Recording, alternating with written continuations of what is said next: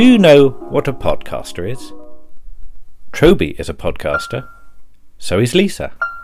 Not forgetting Warren, and Paul, and Nick. There are all sorts of podcasters. Some who like I Claudius, and some who like Yes, my dear. Years ago, people used to believe that podcasters had magic powers. Some people believe it still, but then some people will believe any old rubbish. I know a special podcast, but to make it play, you have to say the magic word Archivacious. Gentlemen and ladies, with neatly trimmed gardens but the occasional troublesome weed, it's episode 13 of Round the R. Chives!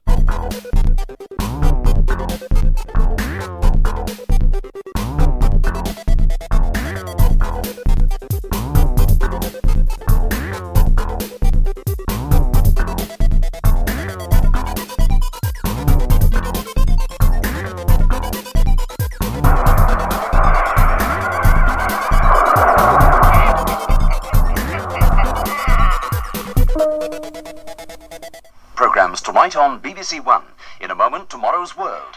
And at 7.20, Top of the Pops includes the Bay City Rollers, Lulu, The Average White Band, Cliff Richard, The Goodies, and Guys and Dolls. Top of the Pops is followed at 8 o'clock by Are You Being Served? Mr. Lucas attempts to go sick. You're normal. Yes, but we're working on it. Programs tonight on BBC One.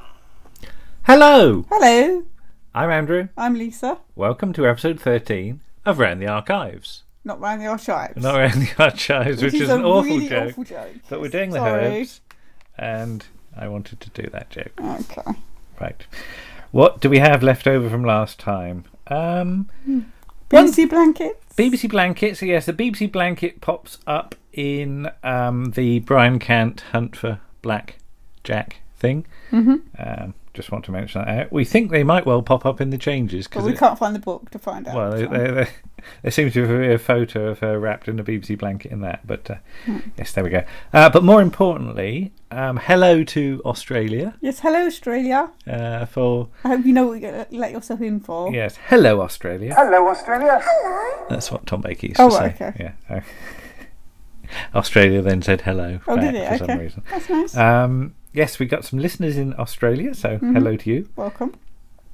Possibly due to all the publicity we had for last episode, Yes. for which we have to thank uh, Derek Griffiths, Yes. Ian Cullen, Yes. and John Challis John Challis. for giving us um, Lots of lots of lovely, lovely things. publicity for last time. And uh, the Derek Griffiths one sort of doubled the listening figures did. within an hour. Within it was an it was hour, yes, it was remarkable. so thank thank you especially to, Yes.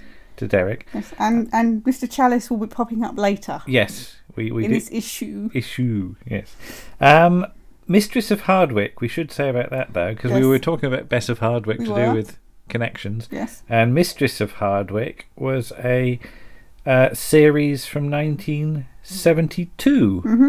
about Bess of Hardwick. Surprisingly. Um, very much forgotten, I think, these days, as Yeah. uh, nine of the ten episodes are missing. So, Yes. so you don't. There's not much of it to see. No. Uh, but it was directed by Rodney Bennett, Mhm. written by Alison Plowden, Mhm. and starred Hilary Mason as Bess. Okay. So, it sounds interesting anyway. Right. But uh, Okay. yeah, there you go. There's, there's its listing on IMDb. Right. But um, let's let's crack on with the first article, shall we? I think Yes. that's that's it for odds and ends. Mhm. Um, so Michael Bond, yes. Michael Bond, Michael Bond, who passed away recently, yes, um, and who is mostly known for Paddington, yes, but also did The Herbs yes, and The Adventures of Parsley, yes. and wrote books. Um, Olga de Polga. Olga, de, Olga de Poga, who's Um, a Uh, I think she's a guinea pig. guinea pig, I don't know. I've not read and them. Mr. Pamplemousse, who I assumed was a mouse, but seems to be a detective with a bloodhound. A bloodhound called Pomfret, apparently. Okay. A cu- these are culinary mystery stories for adults. Okay. So there you go. I know. I don't know these at all. I have to Um, investigate those Yes, but yes, I mean we've we sort of talked about Michael Bond in in the Paddington episode article, two because you talked about your love of Paddington. But did you just want to recap Yeah, that I, a bit? I just you know, as, as I I said um, on social media when when I, it was announced he died, I'd like to thank Michael Bond because he's he. The Paddington books were the first books after I'd learned to read and I did all the Janet and John books and all those sort of things. Mm-hmm. The Paddington books were the first books I read, Yeah. and that has given me a love of reading and a particularly a love of Paddington. And it's all down to Michael Bond. Yeah. He's, he's given people, he's given me certainly hours and hours of entertainment Yes. and joy. And I love Paddington, as we said in in, you know the previous article. I identify with Paddington because he's very well-meaning, but he gets things wrong. Yes. And if everybody was like that, then the world might be a better place. I mean, yes, I'm very fond of Paddington too, but uh, this time round, uh, to remember Michael, I th- I wanted to do the herbs The Herbs, yeah. instead, um, which is it's from 19 uh, it's from 1968, um, and so am I. Right. so I feel I feel an immediate sort of association Mm-hmm. with the herbs, um, but I, I think it's sometimes sort of overlooked, and, and the Adventures of Parsley especially is very much overlooked. yes. Um, and that ran for thirty-two Episode. episodes. Um, You wouldn't have thought there was that much they could do about a lion and his dog friend. but yeah, the, the herbs. The first episode is from February nineteen sixty-eight. Uh, 1.30 in the afternoon in the Watch with Mother slot. So this is Monday, the 12th of February. Um, if you want your sort of Doctor Who roadmap, um, the Web of Fear episode 2 was transmitted on the previous Saturday. So there you go. Um, but yeah, the, the actual um, BBC um, Radio Times listing for it has got a big picture of uh, Sir Basil and Lady Rosemary, Rosemary, yes. and we'll explain about them in a minute. But it just says introducing the herbs. Uh, see if I can read that. I've got it's very small. Uh, this afternoon, children can watch with mother the first of thirteen puppet stories based on a story by Michael Bond, well known for his books about Paddington the Bear. The stories take place in a herb garden. Its owners are Sir Basil and his wife, Lady Rosemary, brackets above. Their gardener is called Bayleaf, and law and order is kept by Constable Knapweed. But the most important person, that's got capital letters mm-hmm. for all of those words, in the garden is a lion called Parsley. He doesn't happen to be very brave, and he has a tail made of parsley. Which is why it's called parsley, presumably. well, that's logical, if nothing else. yes, but um, how do we explain this series? It's it's another one that's slightly strange, isn't it? Yes. Um, yes. but it's it's it's got a slightly more um it's more sort of fantasy based Yeah. than Paddington because Paddington, apart from Paddington himself, is very much. is, is human. it's very much based in sort of real life, Real isn't life, it? You know, real life Apart from the fact there's a bear living in a house. Yeah, Yeah. yeah, But apart apart from that, everybody's sort of quite Yeah. realistic characters. In the Herbs, everyone's a a fantasy character, Mm-hmm. as as their name implies. They are literally. Well, I don't know how it works because they are herbs, But they live in a herb garden. but there's a herb garden. they're animals and human beings Yes. at the same time. So, but Parsley is a lion. Mm-hmm. But his tail is a sprig of parsley, parsley, and when it gets shot off in the first They just stick it episode, they can again. stick it back on and it regrows. Yeah. So, don't even ask me about the I wouldn't- I biology wouldn't of, about it too much. of the of the herbs. I think you can worry about that sort of thing too much. Just accept it. But um, it Michael Bond sort of came up with this um, series and apparently consulted uh, Culpeper's Complete Herbal Book, Mm-hmm. which is a book from the 17th century, uh, written by Nicholas, Culpeper, Um, available as a Wordsworth reference And, classic and in other formats as and well. other formats as well. But we we got that, Mm-hmm. and I sort of look. I I got I got the book, uh, or rather, you you got the book, Hmm. and although it's quite a thick book and it goes into all sorts of sort of herbs that I've never even heard of, Hmm. I I did wonder how much use it actually was when Ma- Michael Bond came, came to sort of research the characters. Um, if you'll just hold the recorder a minute, Lisa, just hold it at the bottom there. Thank you. Just wave it in my general direction. Mm-hmm. Okay. Here- here's the book. And for example, uh, Dill. Because Dill, the dog, Who's a Yeah. dog called Deal? who's a dog called Dill, is in the in the series itself. But Culpeper says um, Mercury has the dominion of this plant, and therefore it is t- therefore to be sure it strengthens the brain. The dill being, being boiled and drank is good to ease swellings and pain. It also stays the belly and stomach from casting. Uh, the decoction therefore helps women that are troubled with the pains and windiness of the mother, if they if they sit therein. It stays the hiccup, being boiled in wine, but smelled unto being tied in a cloth. How on earth you get a character of all that stuff? Stuff. I really, I really don't know. Because there are some some um, uh, bits where it just says uh, things like rosemary. Well, everybody knows what this is. That's yeah, not oh- helpful. Oh yes, hi- hi- his his wonderful sort of descriptions of of parsley. This is so well known, it needs no description. And then he goes on to a great big description. Um, it is under the dominion of Mercury, is very comfortable to the stomach, helps to provoke, provoke urine and women's courses, to break wind both in the stomach and bowels. So there's not much sign of that in parsley no, the, the actual the actual um the actual character thank goodness. There was one that i, I did laugh at though and that was that that was plums. Because we, Plums. 'cause we, look, we looked at plums and it just made me laugh. Here we are. Uh, just hand that back thank you. Plums are so well known that they need no description. All plums are under venus and are like women some better and some worse there you go that's what you're dealing with in the 17th Yeah, century well, yeah, yeah yeah. okay Bearing in mind they'd had a, two queens by that point. Yeah. But the main characters of the herbs, as we said, it's set in a herb garden. It's animation.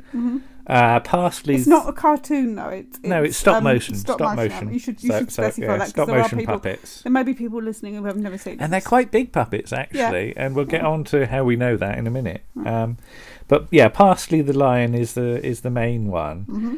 And he's the one um, sort of that sort of welcomes you into the herb garden. You interact with him. Yeah. Now, the first episode, Parsley's Tale, we just watched it back, and it's an interesting setup because it seems to be that the animal characters can see you, the viewer at home, because you have to wave. Yeah, To you parsley. wave Parsley to convince him you're not scary. Yeah, because the first time. scared of everything. The first time Parsley sees the viewers, he sort of goes and hides. behind a bush and keeps on peeping out. And you, you said he's a bit like Martha, our cat, Yes, in that she's scared by unexpected things, like So- feet. like slippers. Yeah, and- and feet and a tail. and her own tail. Yes, Martha will jump at anything. Yeah. And Parsley is very similar. Yes. Now, uh, this sort of, I think, sums up Michael Michael Bond's sort of approach to these characters. Mm-hmm. Yeah. That that you know, as Warren said many issues ago about um, fierce animals appearing in in children's fiction, Mm. that Paddington is a bear, but he's very polite. Yes. He'll always raise his hat. if he's got a hat. Uh, the the worst you get out of Paddington is a hard stare. Yeah, and, and maybe some Yeah. stickiness for Yeah. marmalade. Parsley um, is is easily spooked. Yes, He will roar occasionally. but that's usually to warn somebody or something. yeah, it's Uh, not aggressive. It's yeah. to warn that there's danger. yeah. So it is that thing about all, all all these animals are quite gentle Mm. Yes. and nice. Yes, Um, so you've got Parsley the lion, you've got Dill the dog, Mm-hmm. Dill the who's dog. who's always running around. he's hyperactive, Yes. Mm. Sage the owl, who's Mm-hmm. a bit grumpy. but very sweet. Yeah. I like Sage. Sir Basil, Lady Rosemary, Constable Knapweed, Bayleaf the gardener, and a few slightly lesser seen characters. Uh, Mr. and Mrs. Onion. Mrs. Onion's always crying. Okay, so it's like she's allergic to herself. Yeah, it's, it's like her own head causes her to cry. Yeah. Uh, Mr. and Mrs. Yes. Onion and the Chives. Who are their children? Who are their, their children? Who Although, might be adopted. yeah, because onions wouldn't have chives as children. No, surely onions, would have Onions would just have as onions. children. Chives are slightly different, but um, They're part of the same family, I should but the chives are quite sinister as they sort of march along. Yeah. It's like there's too many of them, and they just they don't they don't have expressions, and they're a bit Mm. scary.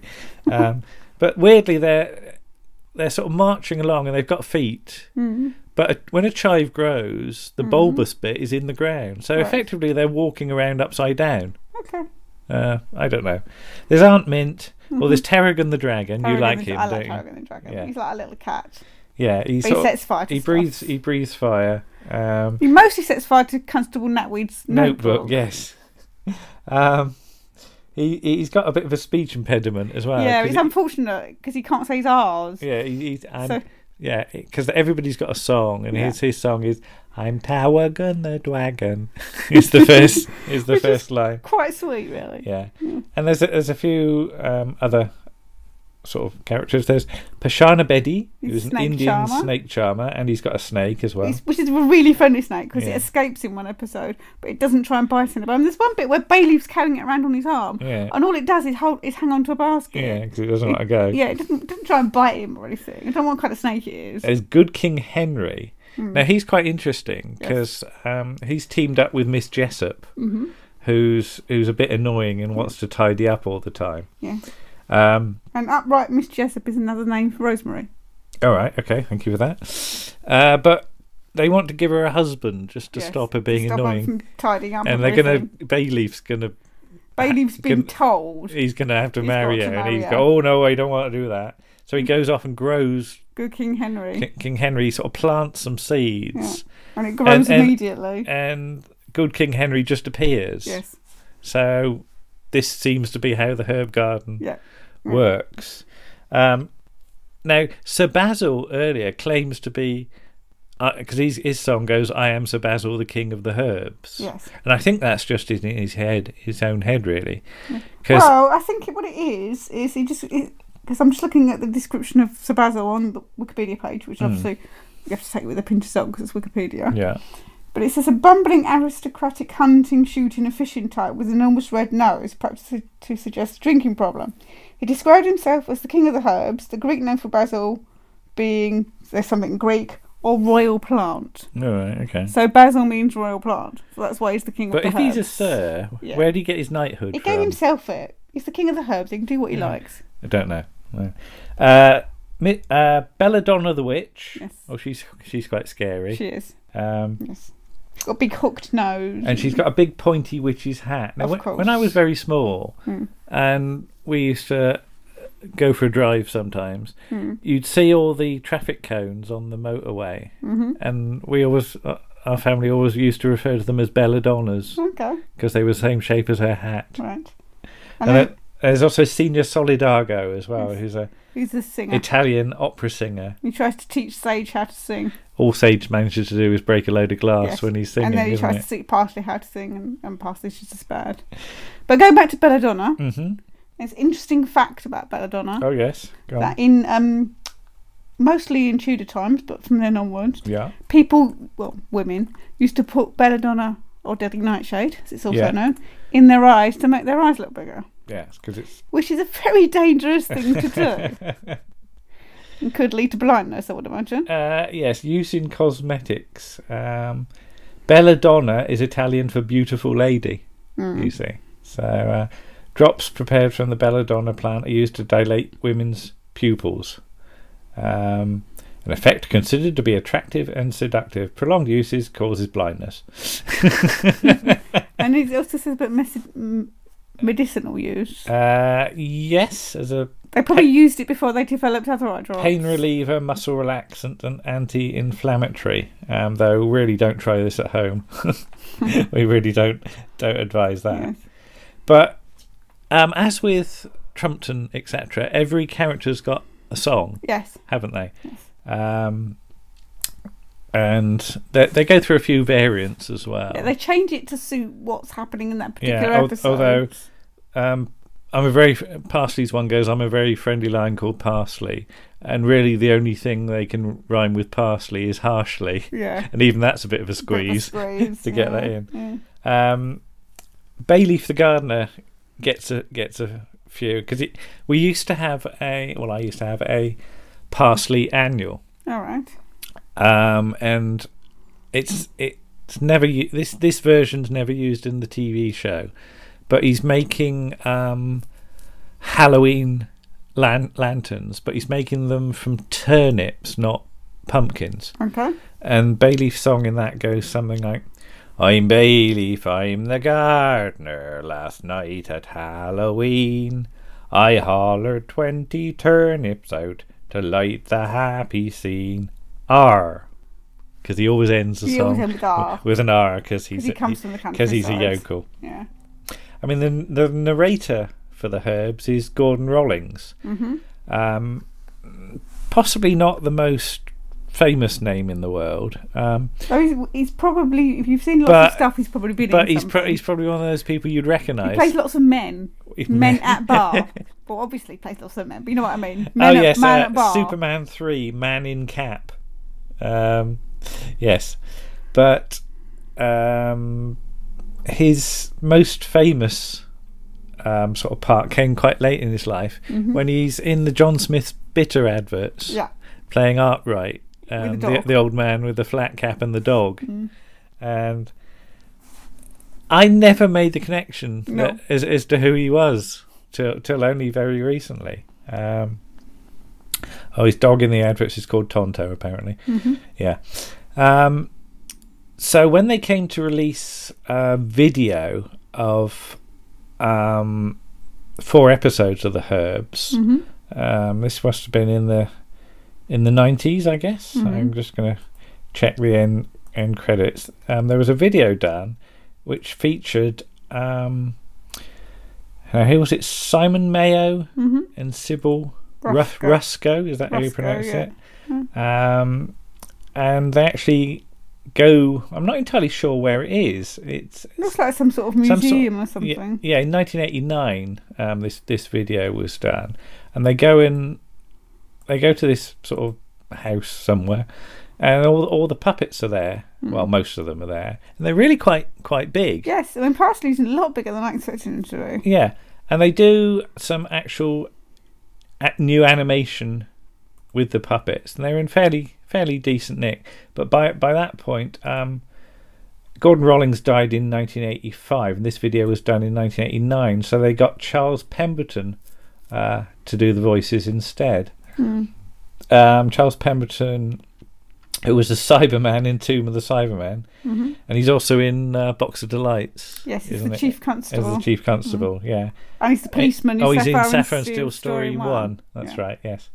He Um, keeps disappearing. he's he's not bad. Some some of it some of his are better than others. As Yeah. we said, his his, his Parsley's not bad. No. Um, his Tarragon sounds a bit simple, but never mind. but yeah, he has a good old stab at stab at doing that. It was nice just to see some some new new herb stuff. New animations. Yeah, but it, I mean, it's it's it's a. I say it's it's a bit odd as, as a series goes. It is quite sort of fantasy based, but then you get the spin-off series, The Adventures of Parsley, Yeah. where you've got sort of Parsley and Dill as a bit of a double act, haven't you?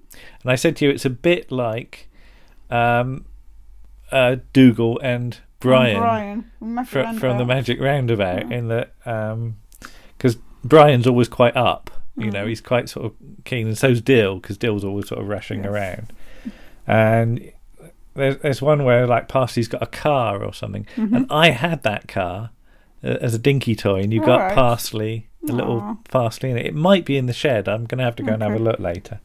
But you you also got some um, Herbs annuals, didn't you? Yes, I did. So uh, Do like Harold Daniels. yeah, now th- some of them are very expensive, aren't they? Yes. Well, Yeah. I couldn't. I could only find these two. So. Yeah, um, there are some other ones for which you know there's you're paying an awful awful lot of money. Hmm. Um, but I just wanted to read a little bit very quickly. Um, this is one starring Belladonna.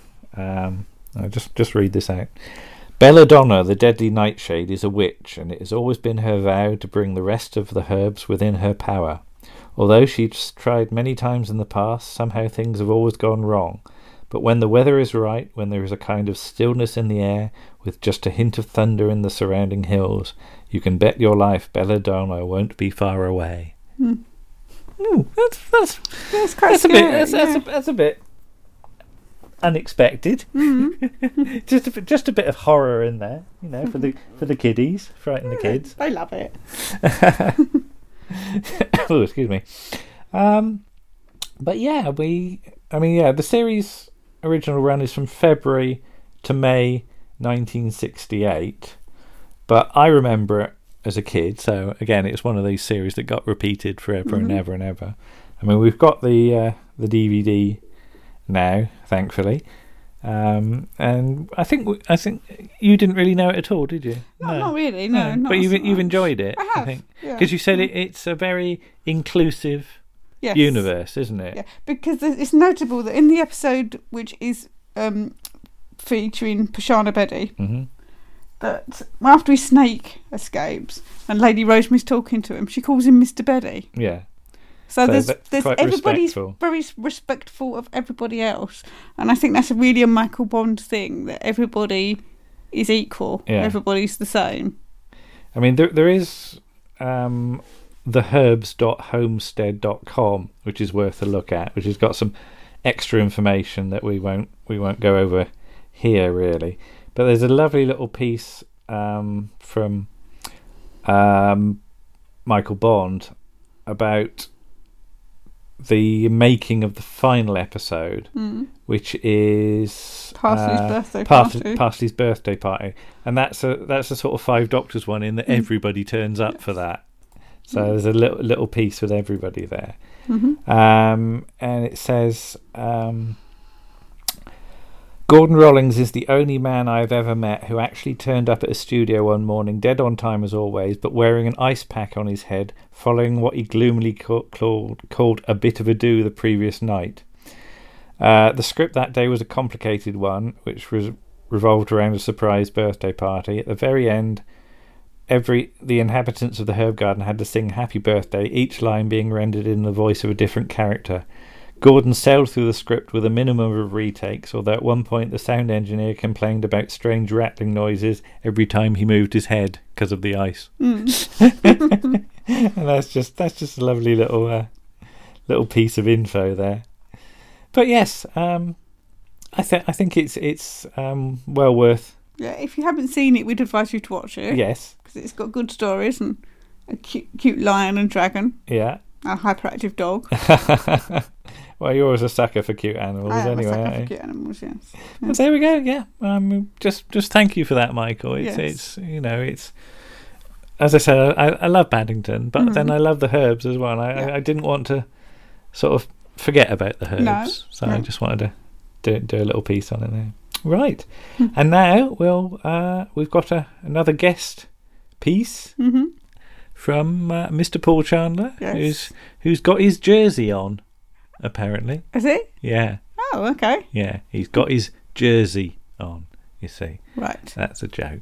Okay. You'll get that in a minute. Right. Ta-ra! Bye.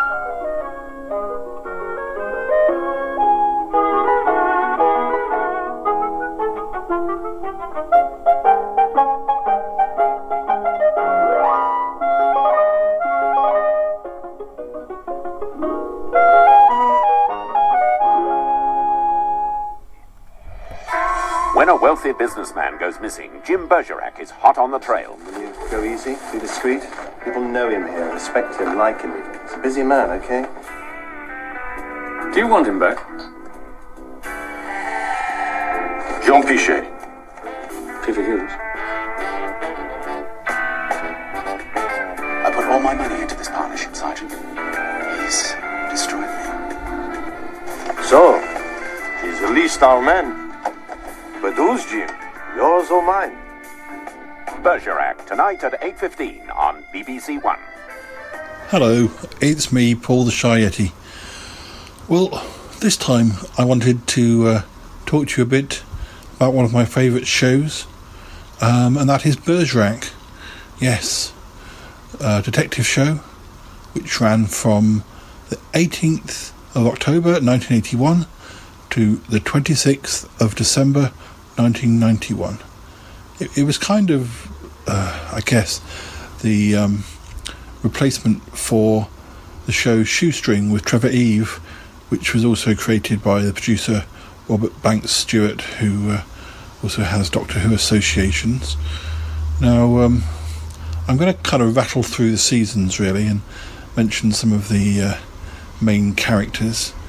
Um, the cast sort of does come and go, and um, Bergerac obviously is the main character played by John Nettles, but um, the only other character who's in the every single season of the show is um, Charlie Hungerford, played by Terence Alexander, who is, um, well, firstly he's Bergerac's ex-father-in-law, but I, guess they're friends. But uh, uh, sometimes it's a bit of an uneasy friendship. But uh, um, Charlie Hungerford is probably, well, I always think of Charlie Hungerford as being a sort of more upper class version of Arthur Daley from Minder. His heart is in the right place, but but business is always on his mind. And uh, yeah, so Bergerac, the series is largely set in the island, on the island of Jersey, in the Channel Islands. Although the series does move about a bit. Um, yeah, there are episodes set in France and and the UK, most notably London and Bath. But uh, what else can I tell you before I move on to specific uh, seasons? Um, there were nine seasons, and there were 87 episodes in all. Now, most of them were 50 minute episodes, but but certainly at its most popular, there were Christmas specials. Now, there were uh, six of those, and they were well, they were usually around 90 minutes, sometimes even longer.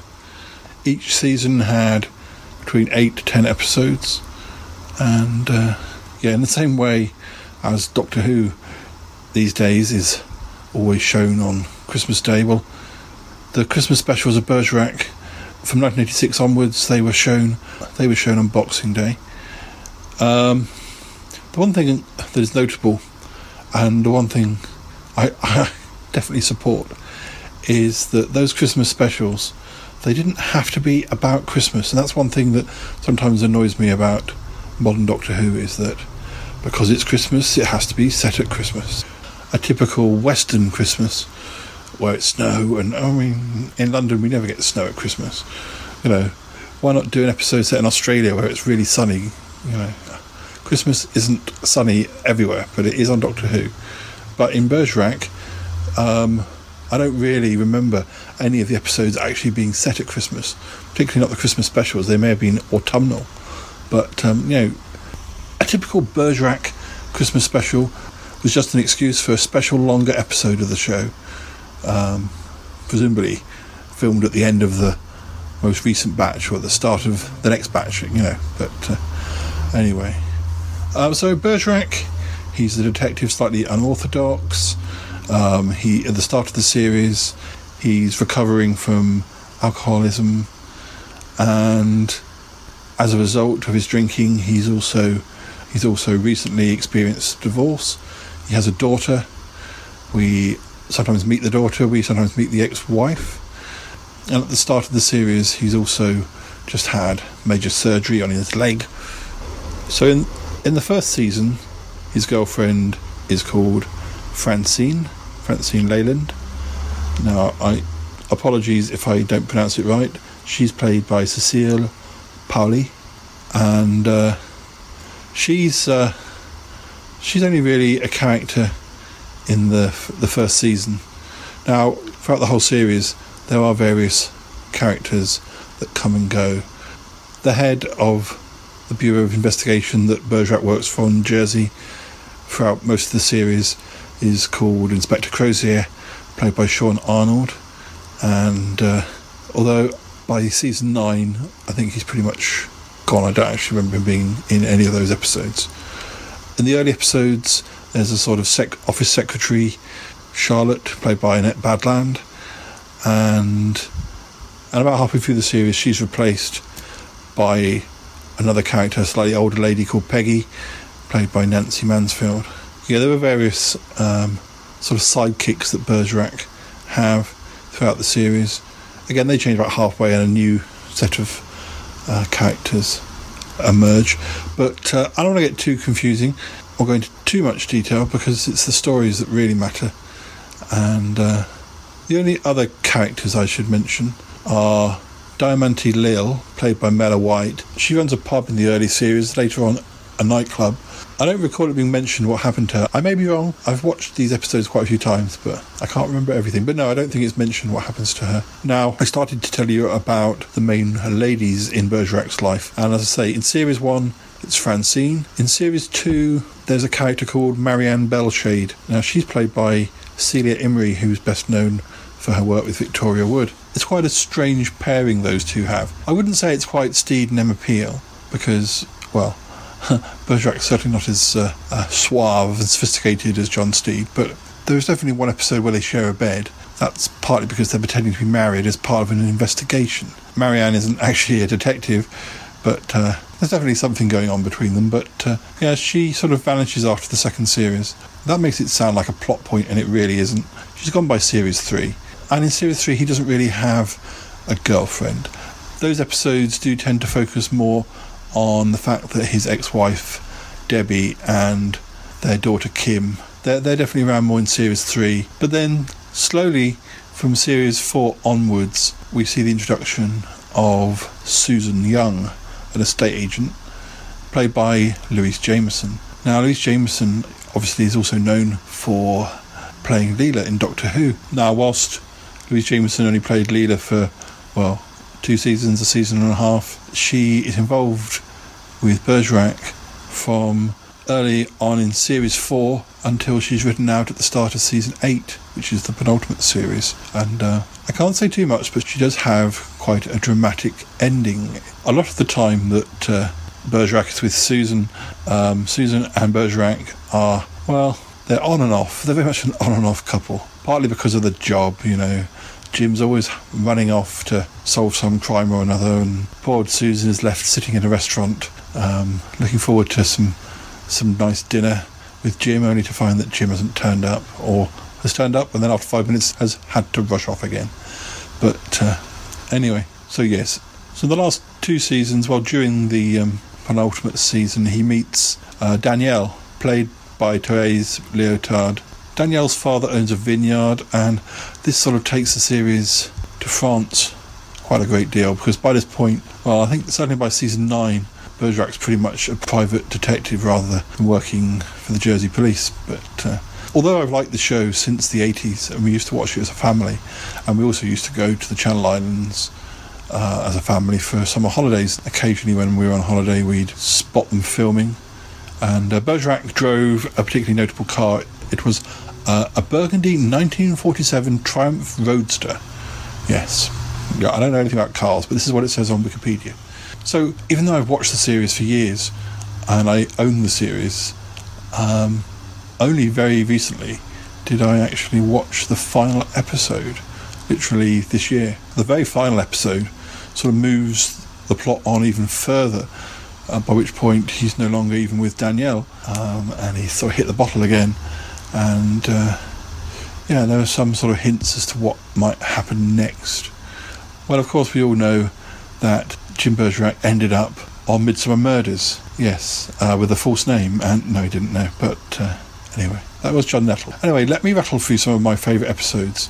One thing that is notable about Bergerac is that there are certain episodes that have a sort of supernatural element. So although it's uh, no, it's generally it's a um, stories are sort of crime related.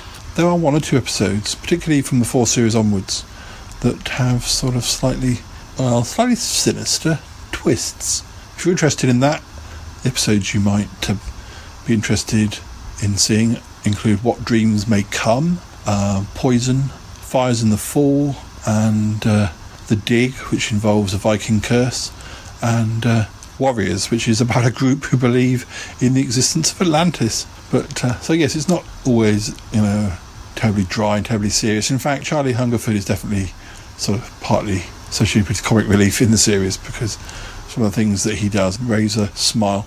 There is one other character that I should mention, and uh, she's played by Lisa Goddard. She's known as the Ice Maiden. Um, her real name is Philippa Vale, and she's a lady jewel thief, I suppose.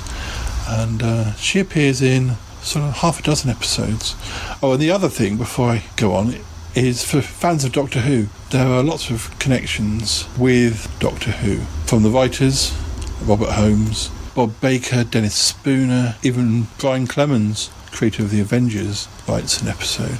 Of course, uh, the show was created by Robert Banks Stewart, who uh, wrote Terror of the Zygons and Seeds of Doom. Of course, the show is littered with uh, famous faces, and uh, let me just pick through some of the seasons quickly. Um, so, the first season has 10 episodes, and for instance, there are episodes about the arms trade, there's an episode about the suspicious death of a prominent local leader. There were stories involving drugs, and uh, Russian defection. And uh, in the first season, we got cameos by Prunella Scales, Ian Hendry, Tina Evans, Patrick Moore, Kevin Stoney, Geoffrey Bayldon, Maureen O'Brien, Warren Clarke, Greta Scacchi. So. Uh, the second season, there's a story set in France. We've got Gareth Thomas, Anthony Valentine, Catherine Schell, Joanne Whalley, Norman Wisdom, uh, Richard Griffiths, Jeff Rawle, Nicholas Ball, Peter Craze,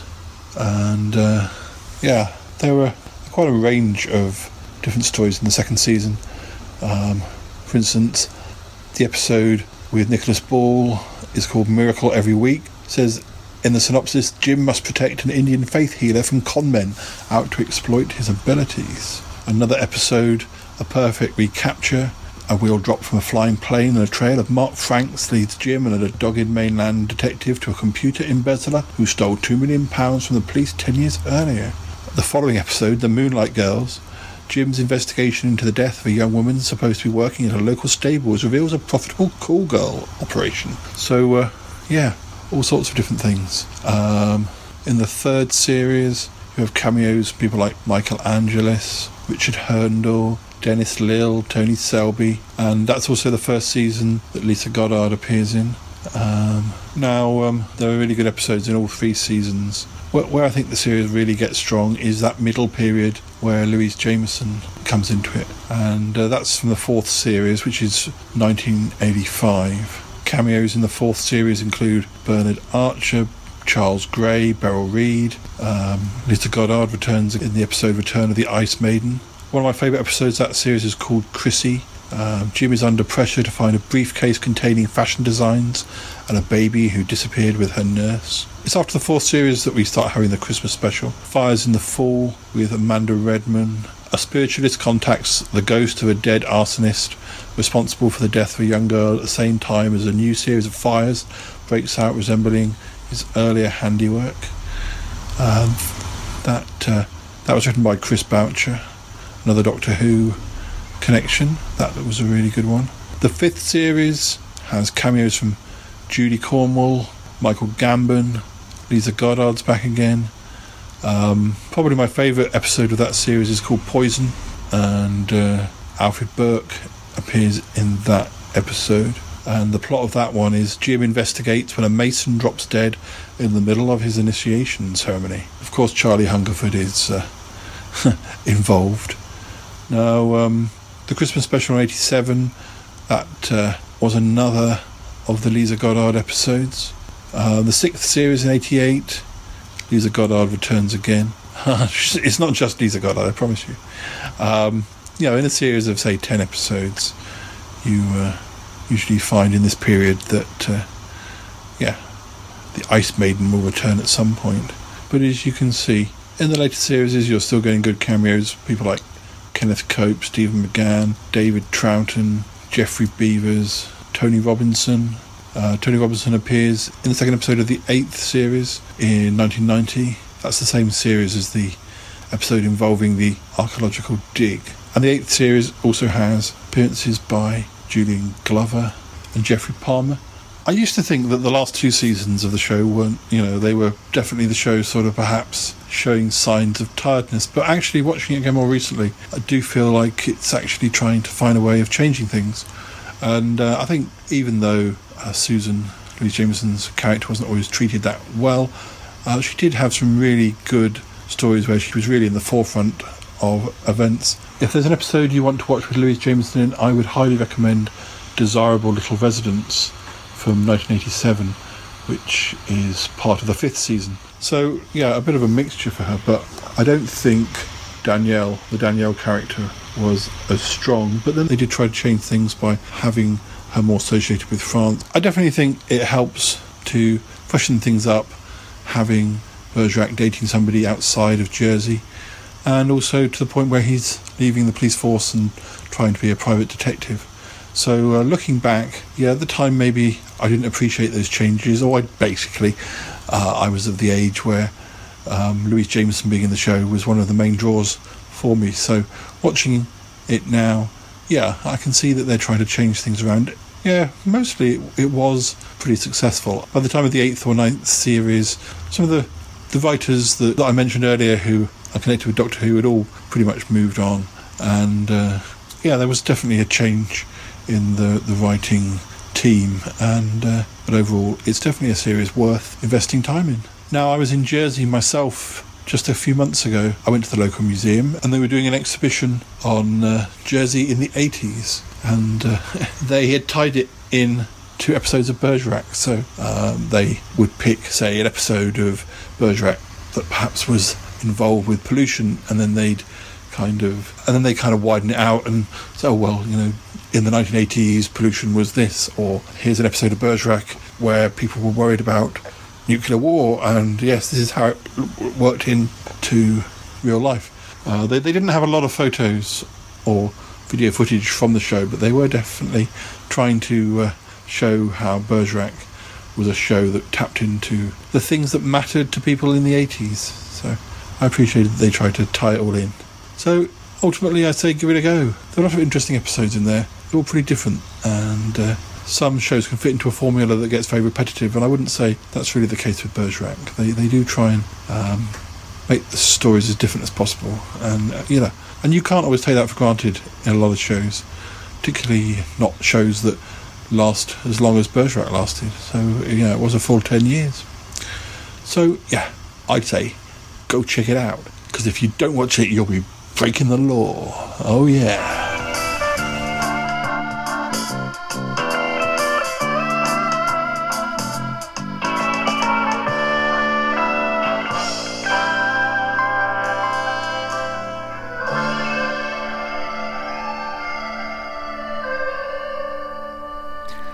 And thank you to Paul for that. Yes, thank you, Paul. Another interesting article. Yes, Paul has got some other things coming up in the future, we Yes. hope. So, So stay tuned. more from him later. Mhm.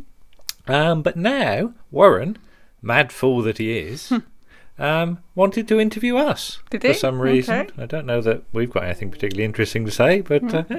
yes, he wanted to ask us some questions. So let's see what he, he wanted to know. and we'll be back later. Well, we'll be back now, but this is in the past. So, Yeah. yes, you know. Back soon. That's it. Bye. Bye. Hello, and joining me on the rack today. It's a rack. On the rack. What, the washing up rack? Absolutely. It's going to be a bit crowded. Next to your crockery. Right. Um, if you'd like to introduce yourselves. Uh, I must be Andrew. Yes, you must, and I must be Lisa. Oh, And you've both. Is that the first question? It is, Oh, yes. good. Well done. You Okay. said that. Yeah, that's right. 100% so far. And you got it in the right order as well. I knew that. I can recognise me. Uh, you're both creators, producers, Okay, contributors Ooh, to blimey. a podcast known as Around the Archives. Which is Yeah, well, they sorry. should know that because they're listening to it. Absolutely. I yeah. should. Um, I'm going to ask you a few questions. if Oh, you blimey. Uh, I'm going to um, throw them in randomly. Okay. I like random. Oh, we do like random. okay, well, let's start with what's the most uh, the program with the most dire title sequence or theme tune you that you can think of that really makes you cringe. Oh, there's one that really grates on me. and I might even subject the listeners to it. Ooh. It's Barnaby the Bear. Oh no! Um, from the. You got chocolate on your t-shirt. So you didn't need to point that out on audio. It's right over grandfather, grandpa's. I'm face. wearing a Grandpa Munster T-shirt with chocolate down it. Yes. Okay. What did I miss? Hey, come on. Uh, Barnaby the Bear, as sung by that well-known singer Colin Jeavons. oh, He's neither cute or can sing. so what, And I'm going to have to drop a bit in now to listen to. So here's Barnaby the Bear.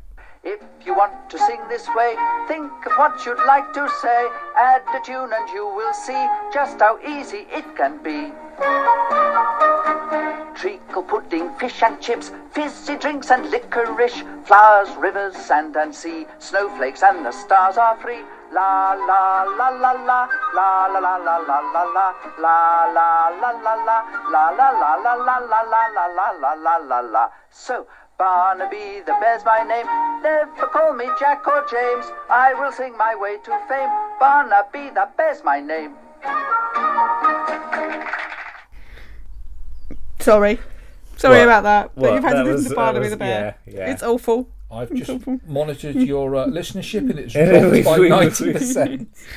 Yeah. it's it's one of those. It's just trying far too hard to be upbeat and cheerful and happy, Cute. And just all Failing it does is great.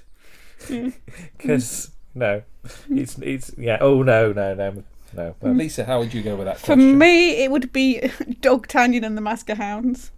Oh, why is that? What's that? Because he's really annoying.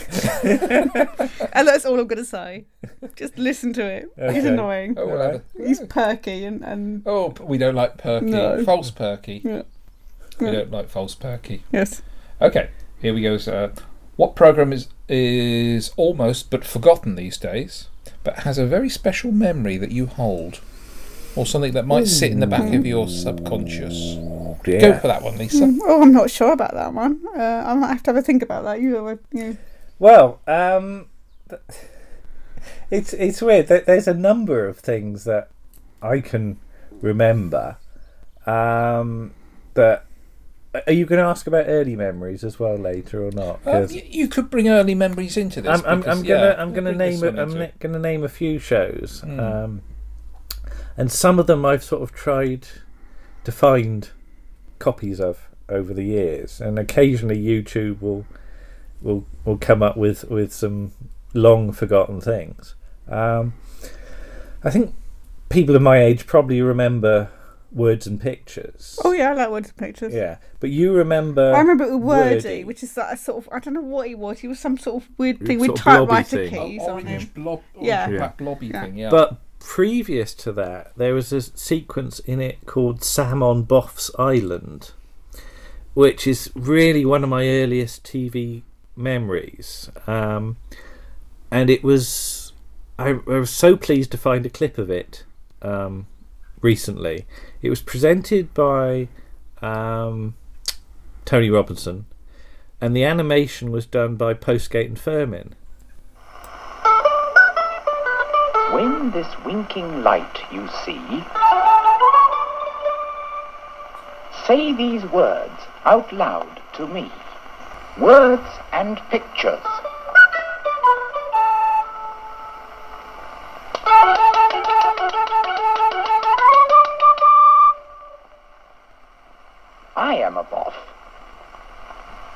Am a boss too.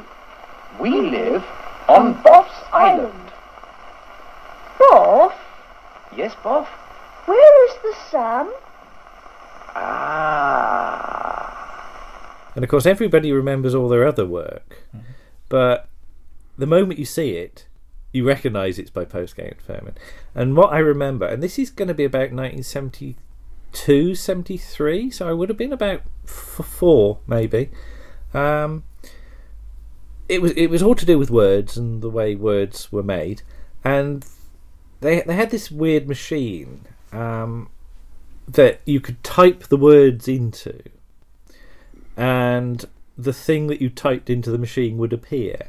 So it was a bit like a sort of replicator on Star Trek: The Next Generation or something, or indeed a 3D printer.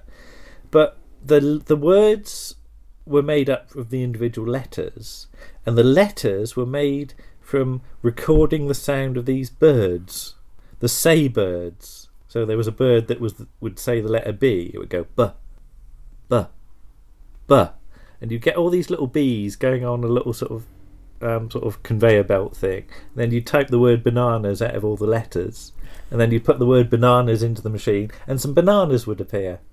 And it's only recently I found that, that clip. It seems to be utterly forgotten now. Sam on Boff's Island, it's called. And yes, I'm thinking about it for me. I'm not sure it's forgotten, but one of my earliest things because I don't, I can't remember from when I was really young, but I do remember emu, emu, emu, and the Pink Windmill, Oh, which you're- also has an irritating theme thing. that's on but TV, wasn't it it? is. Yeah, Yeah. because I remember Emu's Grot Bags. broadcasting company. I'm not Yeah, I old enough for remember that. that. but Yeah. that's before. Yeah. Yeah. Yeah.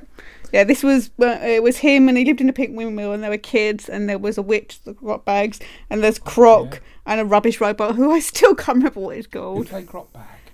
Grot bags is Carol Lee Scott. Yeah, Yeah, that's it. yeah, yeah.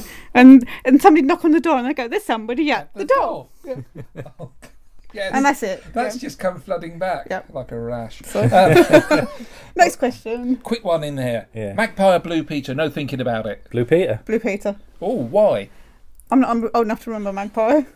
I'm afraid I wasn't another of these people that stand. If you turn the telly on, it would be on BBC One. Yeah. Yeah, that was what the button was always. There is partly that yeah. as well. Yeah. The, Okay. button was always on BBC One. Yeah, not always, but Days before remote But- controls. yeah. Okay. Okay. Your most scary public information film that you saw during your childhood. See, I don't really remember the public information films because they're 70s and I was born in 72. So by the time I was old enough to really sort of watch television, they probably weren't so many of those. But in hindsight, it'd probably be the fridge one. Oh, is that what's the fridge one? The one? fridge one, which is like people that like fridges that are going to be Killer fridges. thrown Killer away. fridges. Killer fridges, yeah, going to be thrown away. Don't get in the fridge because once the door's shut, you can't breathe. Basically, I think is is I the remember thing that of one. the. That's isn't that why they had to change the title sequence to the Wombles? Oh, yeah, the- because of the yes, fridge. they're going through the fridge. Yeah. The opening Yes. title sequence of early Wombles is a Yes. fridge that the door falls open. Yeah. Yeah. And then later Wombles, it's a television set. Yes. Yeah. And I think there was a complaint that kids might play in fridges and get Yeah. trapped Chest in them. freezers, wasn't it? They Yeah. used to get into. Now, Yeah. I this one for Andrew. I don't know if you remember this. When we were at Cranwell Middle School, they played us some. Mm. They we had the the film projector, and they played us some public information films about playing on um, playing on farms and Yeah. farmyards. Do you remember? Oh, remember I that? remember that Yes. one. I've seen that rec- more recently. Because I grew up on a farm, to me that was obvious. Yeah. That I why would you need a film to tell you not to do that? Yeah. But Don't drink Yeah, rat poison so- or travel on the back of well, a yeah, tractor. obviously Yeah. you don't do that. So, so those ones didn't really affect me because I think the one that, um, sort of the one that sticks in my head though, is the kid running along on the beach with the broken bottle, Oh yeah, that's quite. and he's scary. about, Oh, I and, don't the- remember and that, it freeze frames just as his foot's about to go on the jagged glass. And I don't know quite whether they did let the kid just stand on it or something, but, but that, yeah, I mean, I remember. You know things like Joe and Petunia and the sort of Oh yes. swimming ones. Uh, but since I couldn't swim, I wasn't going anywhere near the water anyway. So, I always remember the Donald Pleasence being the, Oh, the the creepy of- monk. all right, Yes. I am the voice, voice of, of death. death. Yeah.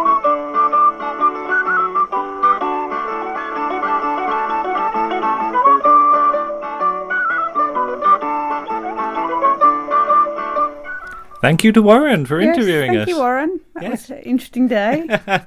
Uh, part two of that interview should appear on the next episode, which will be episode 14. oh my goodness Goodness me. me. And now uh, we've got uh, another interview coming up with blimey. somebody that we've wanted to get on here for quite some time. Yes, We indeed. finally managed to corner him We did. a few days ago. It was raining. You couldn't run and away. it was absolutely chucking down in the middle of uh, a food festival in Poundbury. Yes. So if there's Uh, noise, that's why there is. Yes, but uh, yes, it's it's Mr. John Challis. Yes. So TV's um, Boycie. yes, amongst Mm. other things. But uh, let's see what he's got to say. Yeah. See you soon. Bye. The Andy Williams show is at 10 past 7, but now part one of this week's Z-Car story, which is in black and white.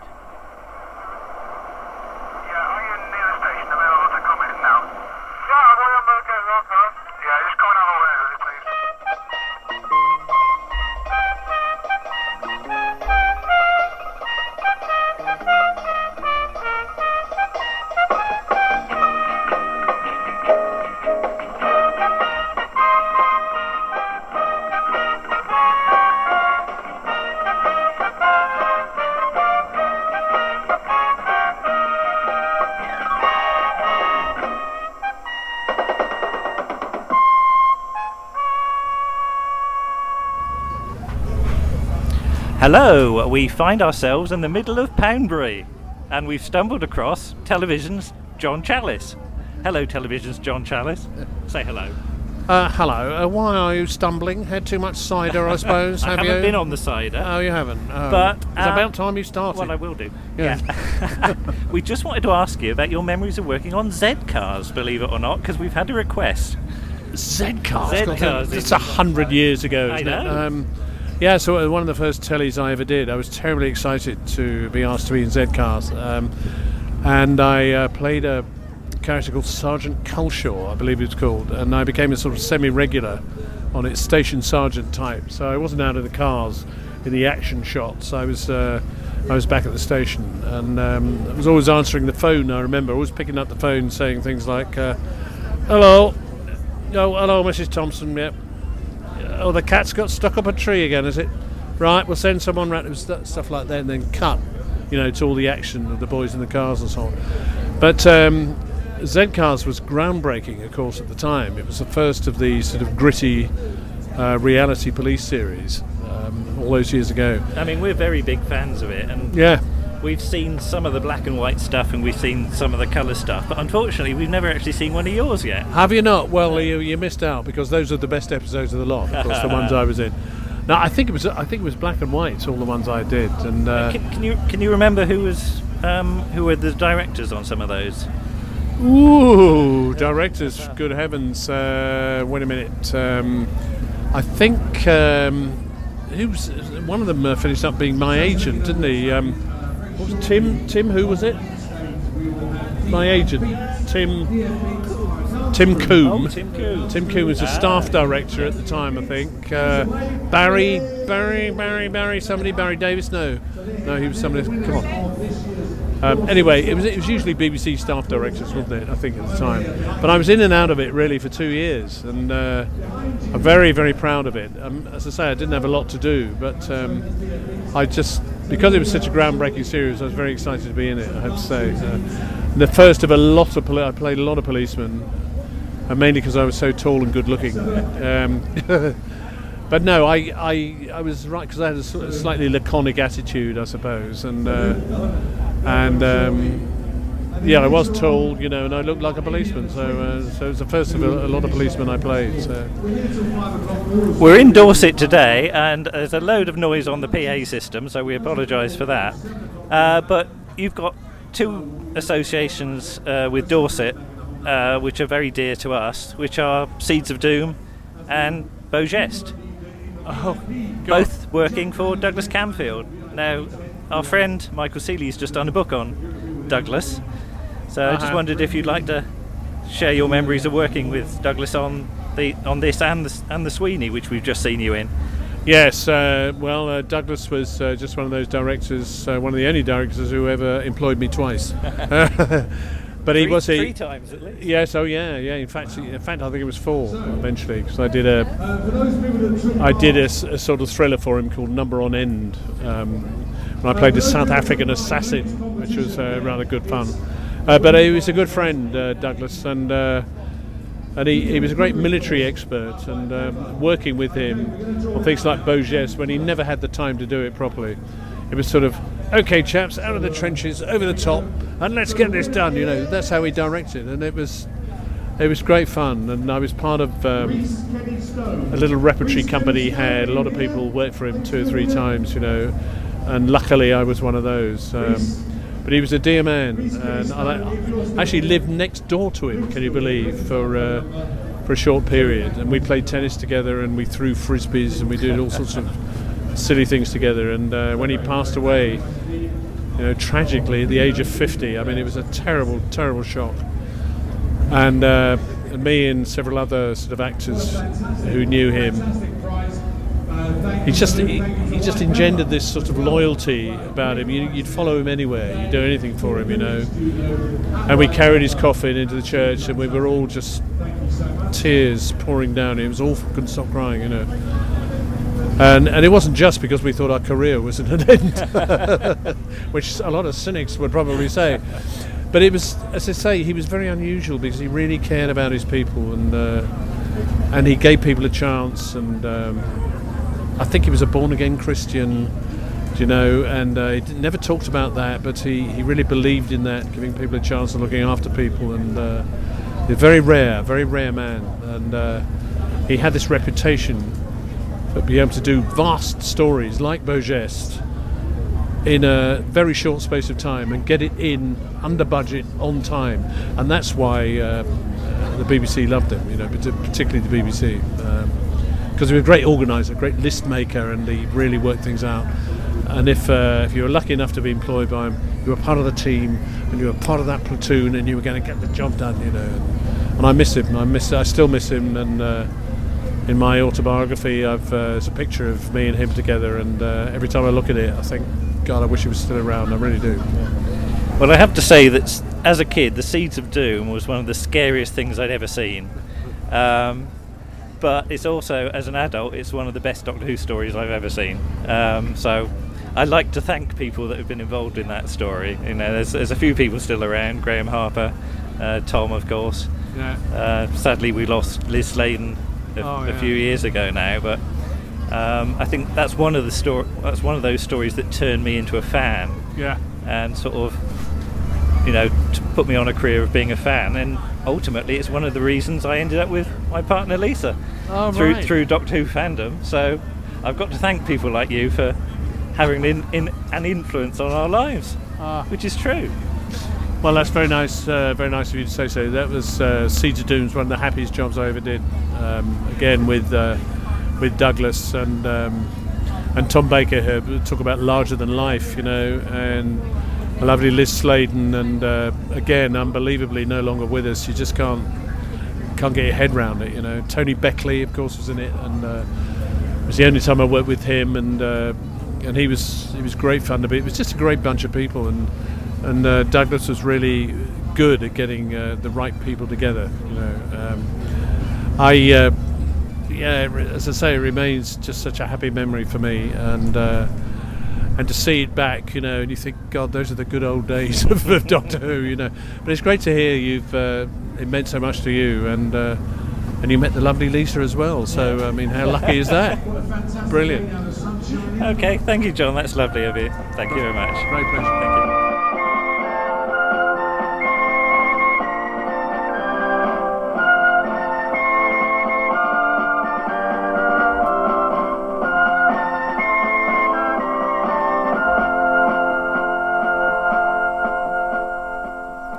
And thank you very much to John for that. Yes, thank you, John. Lovely piece. Very kind of you, and thank you to his lovely wife Carol for letting us um, Shelter. shelter in their gazebo when it absolutely fell down with rain. Yes, indeed. Warren uh, turned up and got to say hello briefly, which was nice. Yeah. Um, just thought we ought to briefly um, go through John's Z Cars episodes. Okay. And normally none of which we've seen uh, have seen Yeah, because so- they didn't do those on the DVD. Yeah, the DVD releases or either side of it. Are, are sort of exactly in the middle. Yes. Um, it's Most fir- annoying. So yeah, John's first one is "If I Can't Have Him," parts one and two from 1967, which does exist. Right. And it's directed by Er- Eric Hills. Mhm. His next one's not till 1971 though. It's part one of The Horse Dealer, Okay. which is missing and was directed by Christopher Barry. Oh, which is the Barry he It was was the Barry, of. yeah. So it wasn't Barry Letts at all. I didn't yeah. really think it was. I said it and then thought, oh, no, it's Yeah. probably not because he was a producer. But the Tim Coombe one is Last Bus to Newtown Mm. from 1972, which is also missing. Right. Um, we should say about Tim Coombe that um, the name Tim Coombe was used by Jon Pertwee as a as a voice oh, exercise, yes. wasn't yes, it? Yes, because he used to do a group. Yeah, because they, they used in to morning, clear their sort of throats Yes. um, by going Tim Coombe, Yeah. which replaced what they used to say. Yep. Previously, Mhm. it was Harry Roy, so Yes. so it was Harry Roy. Yes. And Harry Roy was a sort of band leader Yes. from the 1930s Mhm. who uh, uh, did some interesting songs. Yes. Because we've recently um, looked him up Yes. and we found a song from 1931, My Girl's Pussy, Mhm. Which um, does sort of link into what we're going to do next. Yes. So here's a little short bit of My Girl's Pussy from Harry Roy. There's one pet I like to pet, and every evening we get set. I stroke it every chance I get. It's my girl's pussy.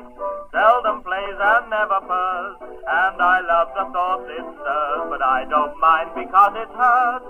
My girl's pussy. Often it goes out at night, returns at break of dawn. No matter what the weather's like, it's always nice and warm. It's never dirty, always clean, in giving thrills, never mean. But it's the best I've ever seen, is my girl's pussy. Well, I can't see any double meaning there, can you? No, not at all, no.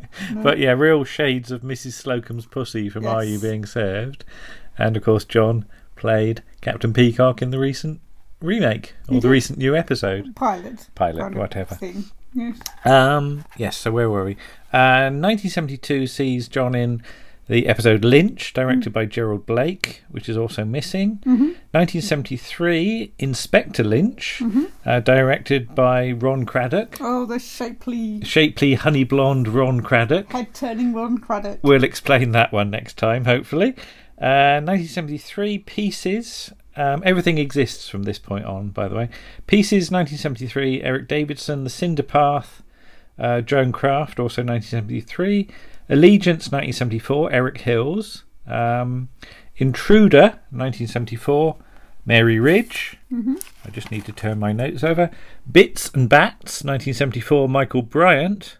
Quiet as the Grave, 1974, Derek Martinez, or Martinus. I never know how to pronounce that. No, I would have said Martinez. All right, and Bit of Business, 1975, Oliver Horsbruff, or however you say that I name. would have said Horseberg. but- Horsberg. No, no, it's B R U G H. Oh, right, okay. Bruff.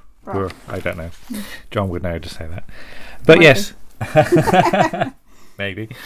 But yeah, we are going to be seeing John again fairly soon. Because we won't be forgiven if we don't plug No. uh, his upcoming events. Asked multiple times to plug Yes, his multiple, uh, his multiple events. his upcoming multiple events because he does a um, evening one- sort of a, a re- one-man show. a one, a one woman A show. one-woman show, That's what we used to say about Yes. Pertwee. Um, yes, John's one man show about his sort of career, Mhm. which is highly recommended. Yes. Um, we're going to be seeing him at the Little Theatre in Bournemouth on the Mhm. 10th of November. Yeah. Um, he's also appearing. Uh, well, if you go to his website, which is www.wigmorebooks.com, there's a Mhm. tab um, events, which is well worth a look. Uh, it doesn't list the Weymouth appearance. The Weymouth appearance um, is the day after, on the 11th, Mhm. and that's at the Riviera Hotel in Weymouth.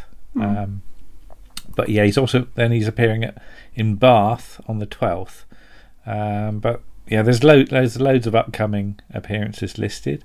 Also, um, his books as well. His new book, Wigmore Abbey, which we've just uh, Mhm. got about his uh, lovely house. Then two autobiographies, uh, being Boycie, Boycie and Beyond. Um, And two novels. and two novels as well. Um, Reg- Reggie, A Stag at Bay, and Reggie in the Frame, and the what was the other the other new book? That, was, a book that was the David um, Hemmings one David that you've, you you've just got that, haven't you? Yes. So Yeah. yes, all in all, yes, David Hemmings blow up and other exaggerations. Hmm. Um, but yes, all all well worth a look. Yes. At- at Yes. Jo- all John- on his website. All on his website. And he will sign them for you. Yes. And I don't know if he's still got his bicycle. I don't but, know, uh, but yes.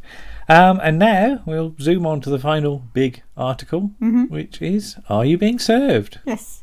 Okay, here we go. Okay, see you soon. There's a new look to Monday evening entertainment on BBC One. At 7 o'clock, Terry Wogan begins the first of his thrice weekly Wogan shows, early evening entertainment with a touch of topicality. At 8.30, Are You Being Served? And a perennial problem for Mrs. Slocombe. When they rang from the hospital to say they had a bed, I thought, I'm not parting with it. Whatever happened? Twenty minutes later, my pussy was in a basket on its way to Scotland. This is the new look to Monday evening on BBC One.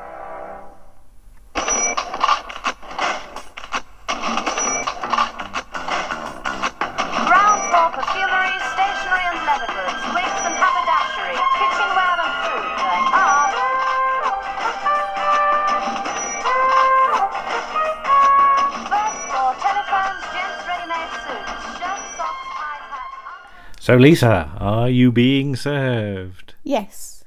Are you being served? Not, are- no, are you being served? Is that is that, that the answer to, to the question? Yes. Yes.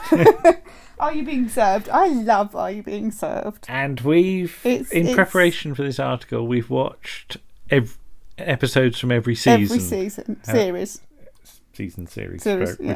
Whatever, yeah. Um, Yeah. And we've really enjoyed We have. doing we, it. we started out thinking we won't pick our favourites because we always watch the same ones, and we got towards the end and we went, oh, let's just watch the ones we really, really like watching. So we've just, about 10 minutes ago, finished watching The Hold Up, which is from series 10. And we, yeah, we'll talk about the Yeah. hold up in a bit more detail In a minute, In a minute, because it is one of your favourite episodes. is one of my favourite it? episodes because it's just so ridiculous. It's, you know, Um, it's Are You Being Served? It's probably one of the more famous series that we've covered. Yes. Um, yeah, certainly. probably more one of the well-known series. Yes, I mean it's it's well known in the in UK other countries as well. and indeed in the US because Yes. it, it it sort of featured quite Yeah. strongly on PBS Yes. Stations. just looks really odd. Yeah. Send us your money, we'll show programs. Yeah, because we found some P, uh, some PBS pledge footage of Mollie Sugden Yes. sort of promoting Yeah. the series, but inevitably people won't know what the series No. is. So Yeah. just a quick run, youngsters. run through of the setup. It's set in um, it. Grace Brothers department store, Mhm. and you don't get department stores like this anymore because um, department stores now, places like um, Debenhams, other Mhm. stores are available, and in in John he- Lewis? John Lewis. Yeah. Here in Poole, we, We have got a sofa from John we Lewis. did, yes, two sofas from John Lewis. Uh, here in Poole, we have Beals, which Yeah. is a local Beals of Bournemouth. uh, department store, which is probably more along the lines of Grace Brothers, apart from the fact that it now has concessions in it, where Grace Brothers doesn't really have concessions. Hmm. Each floor is is a different department. So you have um, you have a hardware department and a sporting department and a pets department and a beauty department, and you have the gentlemen's department. And in the pilot episode, they are joined by the ladies, and they are going to share their floor with the ladies, which is a thing unheard of. and Mr. Granger is very upset about it. Mr. Granger Mr. is- Granger is the senior salesperson. Yes, and he doesn't like this. And he doesn't like this. He doesn't like a lot of things. But the series starts in 1970 Yeah, it starts as a as a comedy playhouse and it's created by Jeremy Lloyd and David Croft. and David Croft. So um, and didn't Jeremy Lloyd have some experience? yeah, Jeremy Lloyd working? had worked in Simpsons, I believe it was. Yeah. When he was out of work, because he'd been an actor. When he was out of work, so he worked in Simpsons for a bit, and he'd got all this material. Um, this is back in the days when sort of, as I say, department stores were very different to the way they are now. I mean, you work in retail. I do. Yes, um, and where you work isn't quite quite the same. No. but you No. do get your You do share get- of yeah. of customers Yeah. coming through the door, don't Yes. you? Who are Can be uh, a slightly awkward. Hello, Oh, Rose. Rose is just jumping up. That's what the scratching noise was. Hello, Rose. Sit down. Yeah, well, most appropriate that our pussies come to visit, isn't it? Um. Because we have to talk about Mrs. Slocombe's pussy. Yes. Mrs. Slocum is head of Of the ladies, ladies' department. wear, It's and her she- and Miss Brahms. and she's got an infamous cat. a cat, a pussy. yes, who she always you, refers it to. you keep getting jokes about Yeah. that. Yeah. But let's just run through who the who the main cast Right, So are. you have on the men's. Well, first of all, you have Captain Peacock, Mhm. and he's the floor walker. Yes, no, Now, I don't think that job has existed for about forty years. But but the set is um, Yeah. there's two lifts, aren't Two there? lifts. and when the customers come, come, out the of lift this and down the stairs, he will meet them at the bottom of the stairs and, and say, and direct them to "Are you where being they, served, sir?" to where they want to go. Oh, madam. Yes. Um, But yeah, um, played by Frank Uh, Frank Thornton. Uh, later played by John Challis Yes, in the in, in, the recent in the episode. more recent episode, yeah. Okay, Oh, but you've got the menswear and the ladies. Yeah. Ladies department. And in the menswear department, I suppose we have the aforementioned Mr. Granger, played by. played by um oh I've forgotten his name. What's his name? Sorry, gone blank. Mr. Granger. Yeah. Oh, I better look now. I shall have a look. Main characters. Mr. Granger Arthur is Arthur Brough. Brough. Yes, here we go. Yeah, and I think this was one of the bigger breaks for him really because he's not in many other things. He's, in an episode of um Upstairs Downstairs, hmm and that's all. That's the only other thing I've ever seen him in. All right. So I've never seen him in anything. I shall, I shall just see if I can find Um, anything else.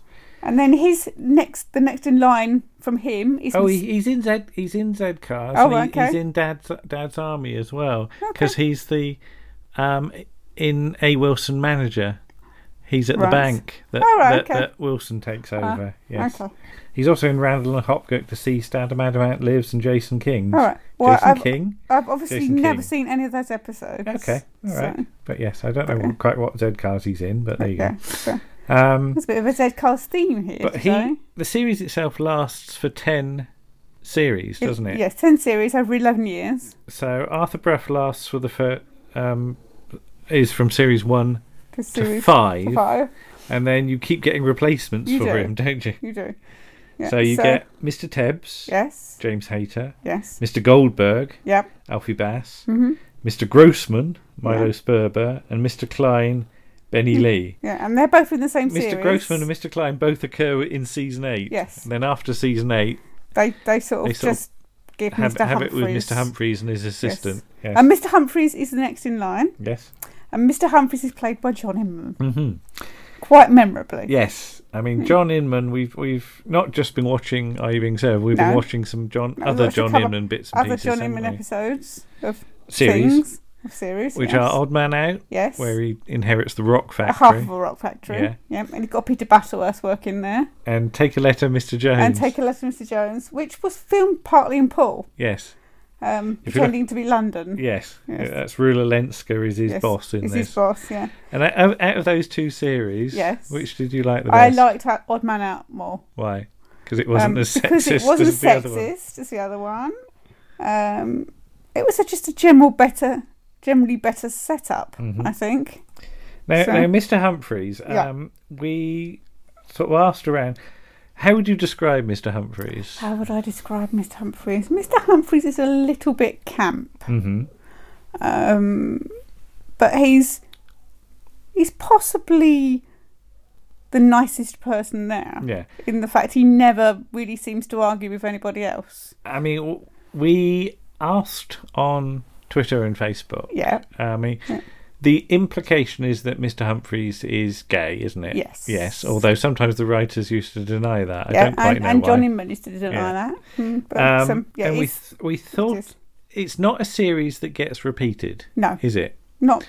It did actually did it. it. The, the BBC showed it on BBC Two in the afternoons for a bit. Oh right, okay. Yeah. So right, not well, a yeah. prime time Yeah, repeat. But yeah. It has been repeated. But not not in the way that Dad's Army is repeated, no, is it? No. Dad's, well, Dad, Dad's, Dad's Army, Army is a- repeated on a loop, isn't yes, it? it's a crowd, crowd pleaser. Dad's Yeah. Army. There's nothing offensive in it. Yeah, but uh, uh, yes, I'd forgotten about those repeats. Actually, yes, yeah, yes. Um, but we we thought it worth asking the question about Mhm. what did our sort of gay friends on Twitter think. Especially as we were we com- we were commemorating the 50th anniversary of the, of the partial legalisation of homosexuality. Yes. So it's sort of tied in with that as well. Yes, um, but I genuinely didn't know what the response was going to be because No. sometimes Are You Being Served is a sort of show that's sort of flagged up as being very typically seventies, Yes. isn't it? In terms of It its is, yeah. You've got you've got. Dolly Birds and Mm.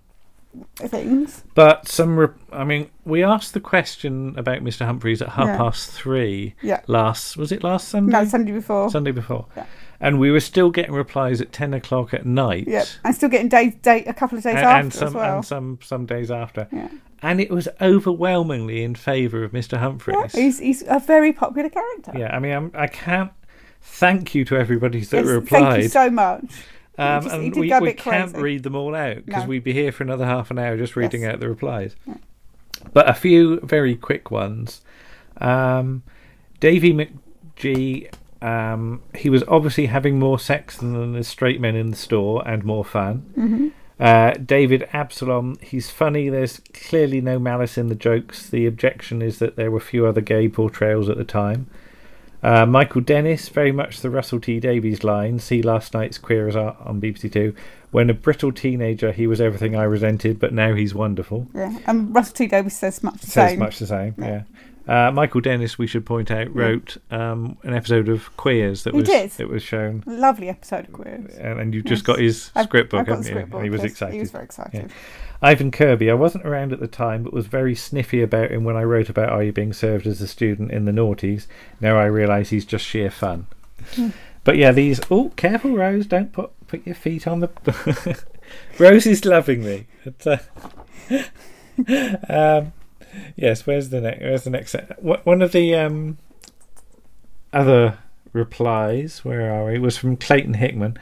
My opinion's always been the same. He's the nicest, kindest, least selfish person at Grace Brothers, and always gets the best laughs. Um, everybody at Grace Brothers um, really likes Mr. Humphries. They all squabble with each other, but but rarely him. Mm. So, I think, yeah, just just proves how popular Mr. Humphries He is. was. And he always gets, I mean, not at the start so much, but you, you can tell as the series goes on that Mr. Humphries and John Inman are becoming more popular. Because it was originally more of a vehicle for Trevor, Trevor Bannister, Bannister, wasn't yeah. it? But as the series goes on, Mr. Humphries comes to the fore more, and even when he just comes in the room, into the department, Yeah. usually dressed in some sort of outrageous uh, um, outfit, um, he gets a huge round of applause. Yeah. You know, so Oh, it's that American series Yes, thing of, of if he's the star, star, comes yeah. in and, and the audience claps just when he walks through a door, basically. But usually with Mr. Humphries, it's because he's dressed in some ridiculous manner. Yeah. Oh, we should point out his full name, which is Wilberforce Claiborne Humphries, Yes. which is a brilliant. Yes. He also gets to play his own mother, doesn't he? he does, yes. Yeah. In a couple of episodes. Yeah. That's interesting. You got Mr. Lucas, Trevor Mhm. Bannister, later replaced by Mr. Spooner, Yeah, Mike Mike Berry Berry, from Wurzel Gummidge. Yeah, yeah. So Captain Peacock is Frank Thornton, as we said. Uh, Mr. Um, Rumbold, Mr. Rumbold, Nicholas Smith. by the wonderful Nicholas Smith. Yeah, Mr. Rumbold is, is is sometimes a bit overlooked, he isn't is, he? and he's an unsung hero because he has to do. He's got quite a hard part. yeah, he does all the straight stuff. He Hmm. very rarely gets. He does sometimes in later episodes get. He's the brunt of a joke. Hmm.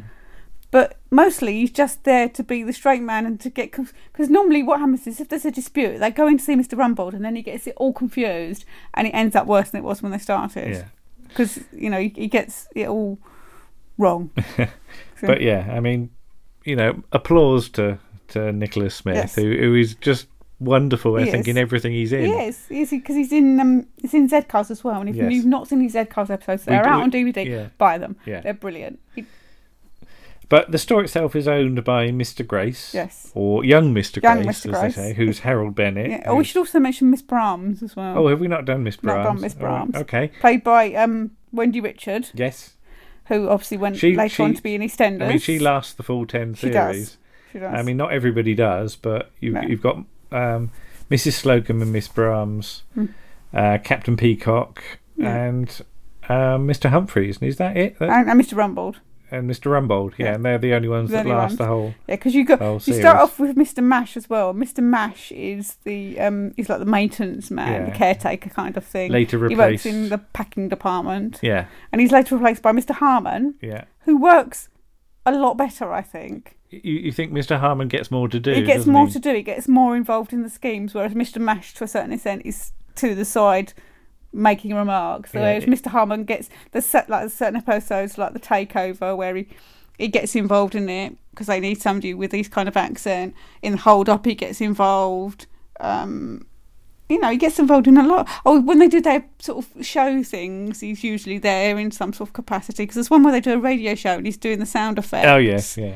and everything. Because he also So- also sort of the maintenance people get to demonstrate these wonderfully ridiculous Yes, visual effects, visual effects don't they? that, that, you know, Um, it's things that light up or Yeah. rotate or. but they always go wrong. Yeah, there's Yeah. there's there's the infamous um, Father Christmas Oh, yeah, one, from the isn't Father it? Christmas ho affair. ho ho, little boy, have I got a surprise for you? Yeah. and then he opens his coat, doesn't Yes. he?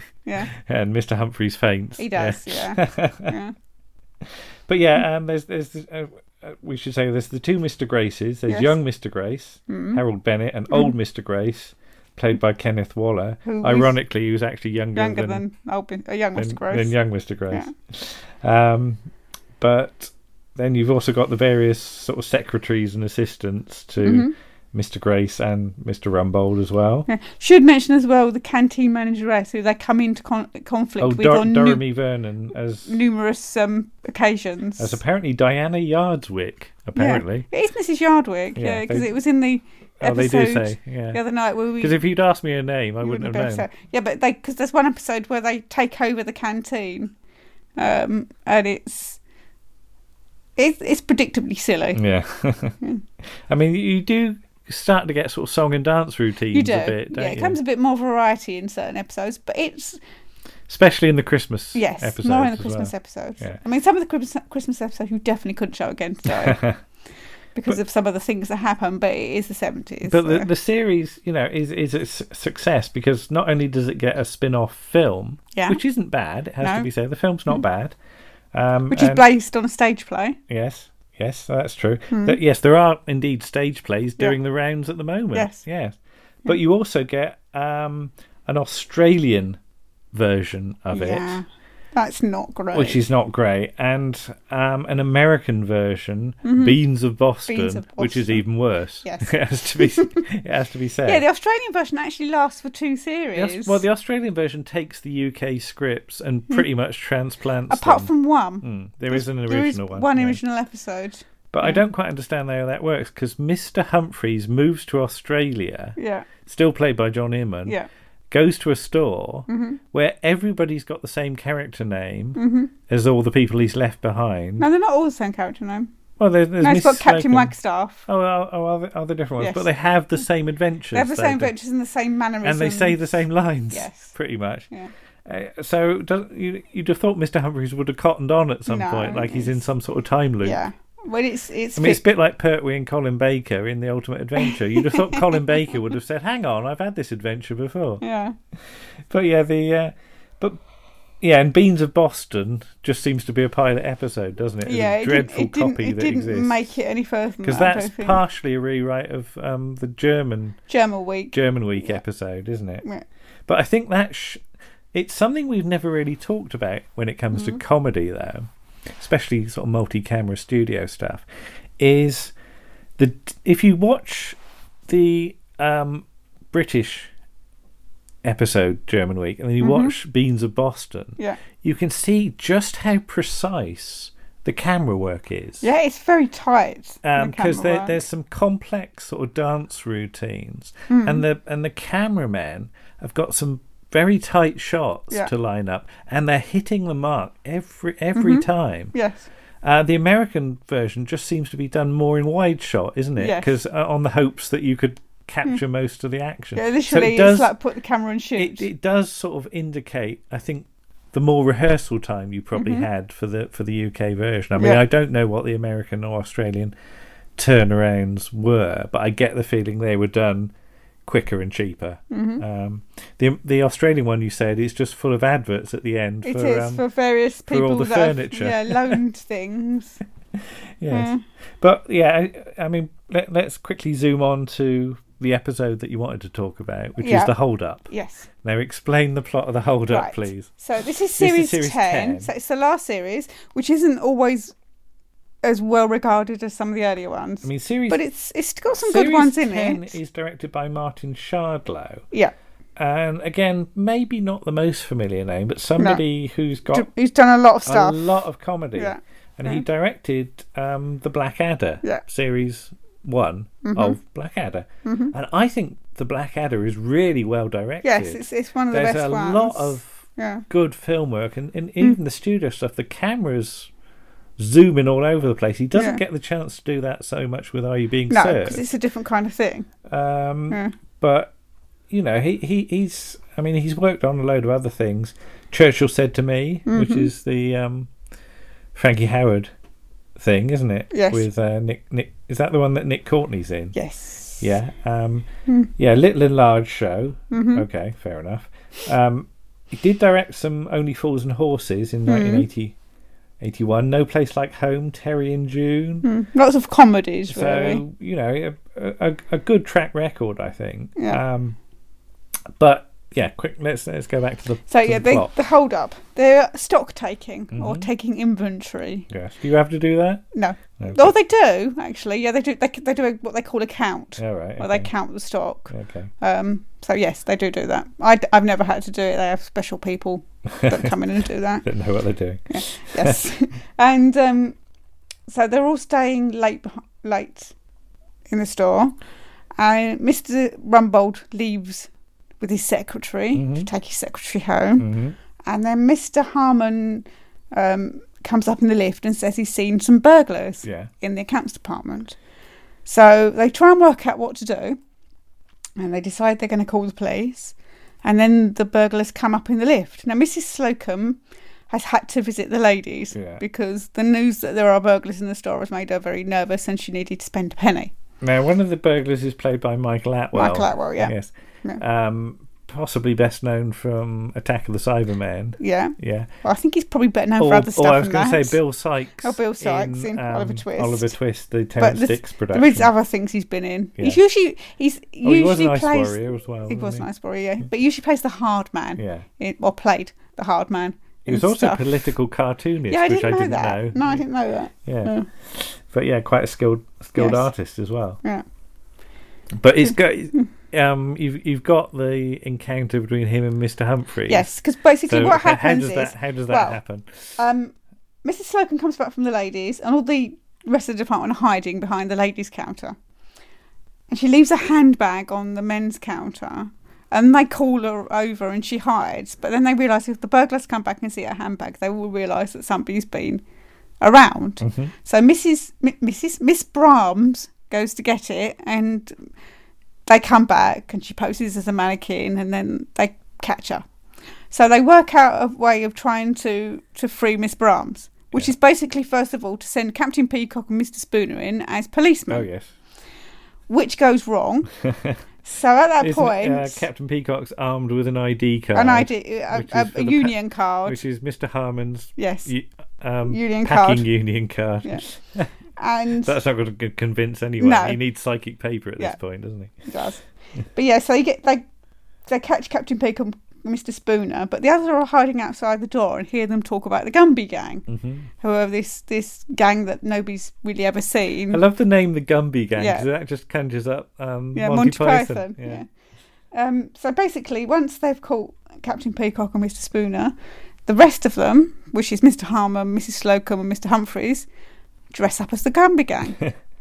so you get um, Mr. Harman with a sort of suit and hat on and a little pencil moustache. Yeah, it's Pa Gumby. A Pa Gumby. Mrs. Slocombe basically dressed up like a sort of older version of Mae West Yeah. as Ma Gumby in a leather skirt that she can barely move in, and Mr. Humphries is Mad Tony, their son. Italian Tony. Italian, no, yeah, Is it Mad Italian? Tony. All right, yeah. yeah. Um, and uh, Was he described as like an ice cream salesman? yes, they look sort of, like, but yeah, so they try In this sort of and white suit, isn't white it, with suit a hat? and with a hat with a curly black wig, Yeah. which is stitched into the hat. Yeah.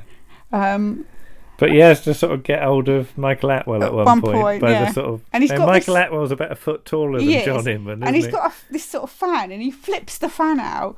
And as he sort of flips the fan out. It sort of hits Michael. it sort of hits Michael Attwell. Michael Attwell starts, you see him start to laugh. Yeah, but he just managed he to managed it to in. sort of hold it in, yeah. But yeah, it's a wonderfully silly Yeah. scene, like Miss John Inman threatening Michael Attwell, Yeah. which you just didn't think would No. work. But, he does.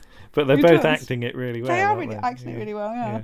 Yeah. But it's, it was a really silly episode. It, has It to be is, said. and it's just one of those one of those things that if you've had a bad day, you can Mm. come home and you can watch. But you say, "Are you being, Are You Being served, is very much a, Yeah. a comfort Yes. thing, isn't it? But it, it Yeah. does stand Rewatching. not rewatching because um, We know, do tend to watch the same episodes over and over again. We probably should spread them out Yeah. a bit more because there doing- are certain episodes we really doing like. this rewatch, I think, um, just zooming through, we didn't Mm. watch everything, but we Mm. watched some. I think the quality. People sort of say that the quality tails off, but yeah. I don't think it does. you know there are still good episodes all the way through. I think. Because Um, another favourite is um, there's the episode from series eight. Uh, is it catching? oh yes, Where Mr. Humphries gets a tropical disease. He Yeah. gets this disease called Marine's disease, which Yeah. you catch from catch from shellfish. not sailors. Yeah. So, which is the implication before, and they they have to be quarantined. Yeah, So they get quarantined in um sort of in the basement. in the basement on a waterbed. on a waterbed, and there's this just this really silly scene, and I know Jenny likes this, Jenny Shirt, yeah.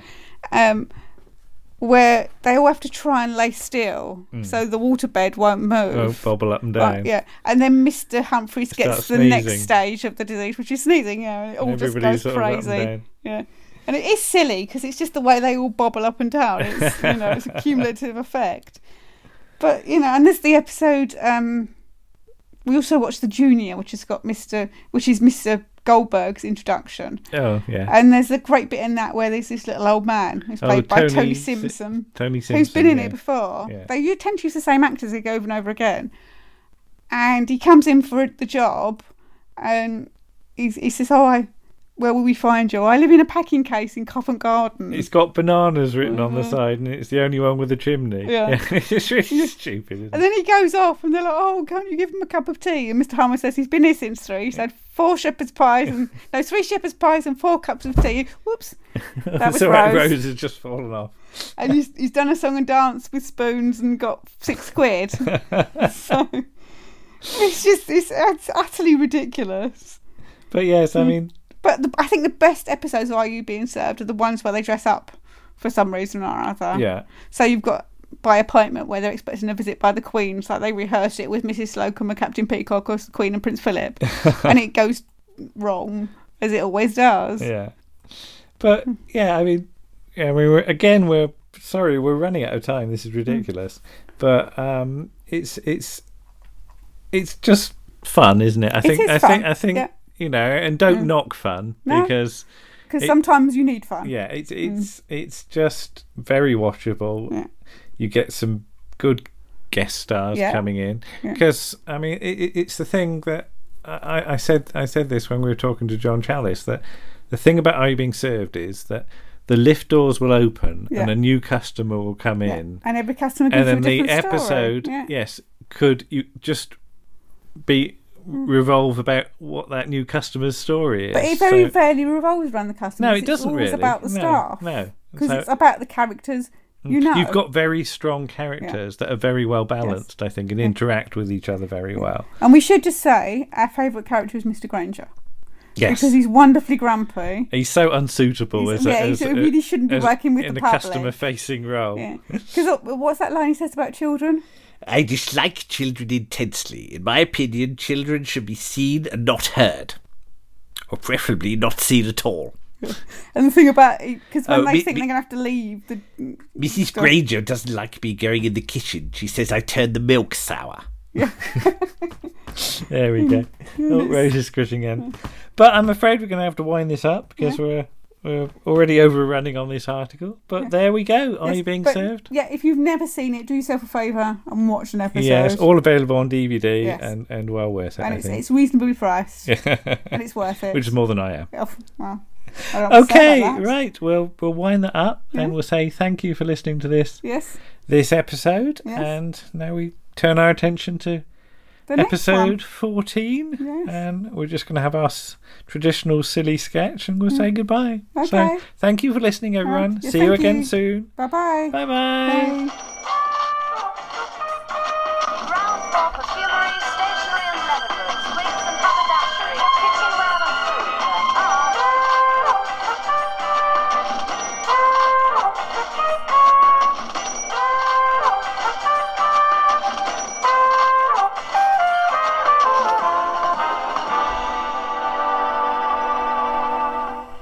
Miss Parker, are you free? At the moment, Mr. Trowbridge, yes. Then perhaps you could explain what exactly this empty cat carrier is doing in the middle of the floor. Well, as you is well aware, today is Bring Your Pet to Work Day, and naturally I brought Master Cat so she could see what I get up to during the day. But where precisely is she? She was exploring the delicatessen counter just now when a selection of cheeses caught her eye. I can hardly condone letting your cat just wander willy nilly, but carry on with your story. She jumped down to grab a portion of Dorset Blue Vinny when the assistant behind the counter startled her, and she took fright. The last I saw, my pussy was making for the exit with a big blue veined knob clamped between her teeth. That was episode 13 of Round the Archives, starring Lisa Parker and Andrew Trowbridge, with Paul Chandler, Warren Cummings, and special guest star John Challis. On the musical side, you heard Dan Tate and Paul Chandler, The script for Are You Being Served? The Hold Up was by Jeremy Lloyd. and the producer was Martin Shardlow.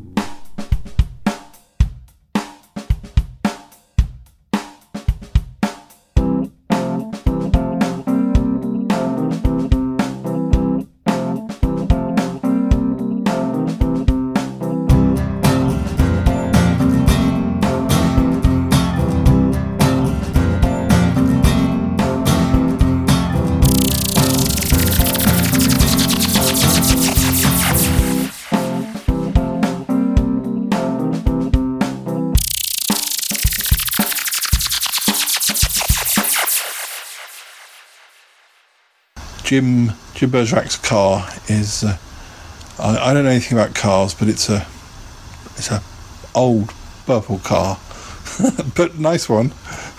oh, I'm sorry. Let me see. Maybe oh, maybe I can find out online. Hello. Hello. I don't know what sort of voice that was. It was silly. silly, Hello and welcome to episode thirteen. I think we should start that again. I think we should start again.